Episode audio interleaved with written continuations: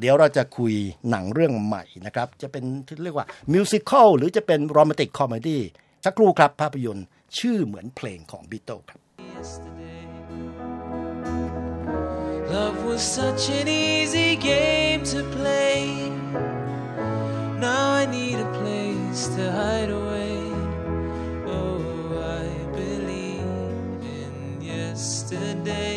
Yesterday แต่เวอร์ชันนี้ไม่ได้เป็นเวอร์ชันของ Beatles นะครับเป็นเวอร์ชันที่ขับร้องโดย Himesh Patel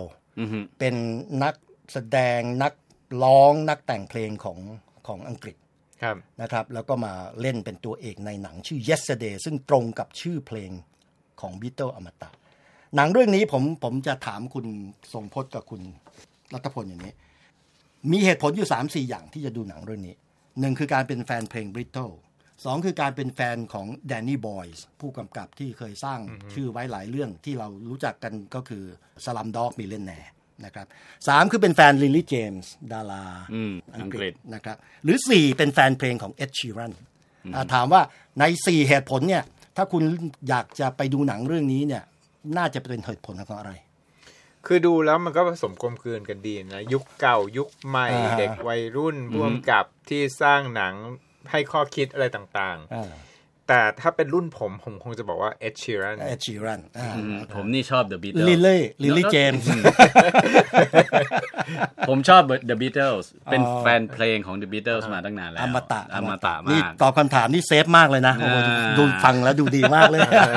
ไม่แต่แดนแดนนี่บอยก็ชอบครับใช่ภูมิกับ เขาก็ตามสไตล์ของแดนนี่บอยนะครับ หนังเรื่องนี้เนี่ย อาจจะไม่ได้ปังหรือว่าไม่ได้กินใจเหมือนอย่าง Slumdog Millionaire แต่ก็เป็นความพยายามสร้างสรรค์อีกชิ้นหนึ่งของ Danny Boyle ในฐานะผู้กำกับ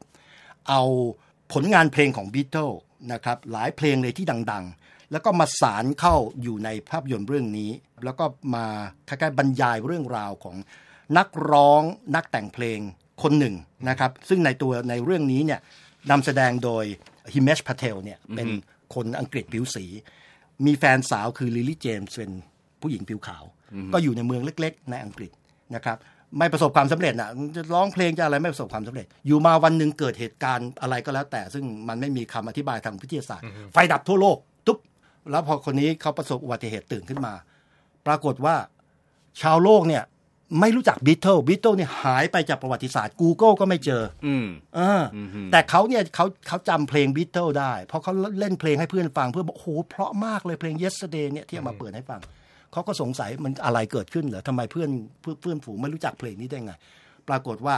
ไอปรากฏการณ์จะเรียกว่าลมสุริยะ หรือพลัง solar flare หรืออะไรก็มันลบล้างความทรงจำของบีเทิลและผลงานไปจากโลก มีเขาคนเดียวที่จำได้อื มมันก็กลายเป็นปัญหาด้านจริยธรรม เพราะว่าเขาคนเดียวที่เขาจำเพลงนี้ได้ แล้วก็รู้สึกว่าเนี่ย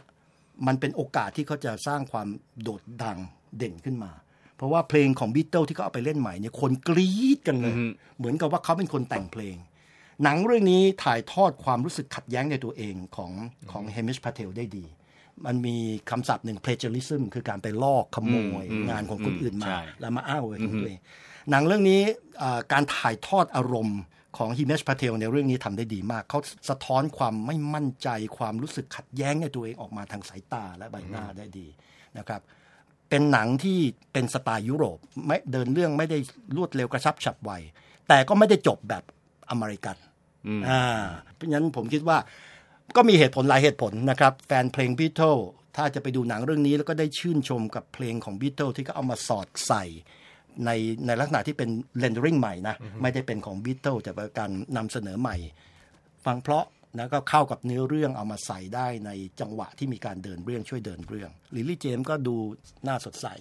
นะครับแล้วก็เท่าที่ฟังดูเนี่ยแค่เข้าไปนั่งฟังเพลงของ Beatles นี่ก็น่าจะคุ้มแล้วนะครับคือถ้าไม่มีบีทเทิลนี่เราไม่รู้ว่ารถโฟล์คเต่าทองนี่จะขายได้หรือเปล่า ใช่ใช่นะครับแต่เนื่องจากคุณคุณรัฐพลบอกเหตุผลที่อยากจะไปดูเรื่องนี้คือเอ็ดชีรันซึ่งในตัวของตัวเองเนี่ยก็มาปรากฏตัวร่วมแสดงในเรื่องนี้ ในบทของเอ็ดชีรันเหมือนกัน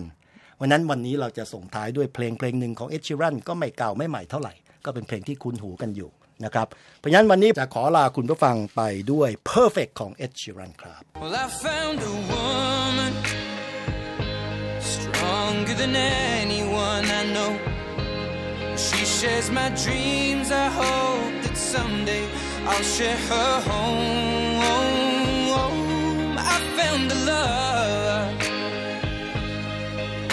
Carry more than just my secrets, to carry love, to carry children of our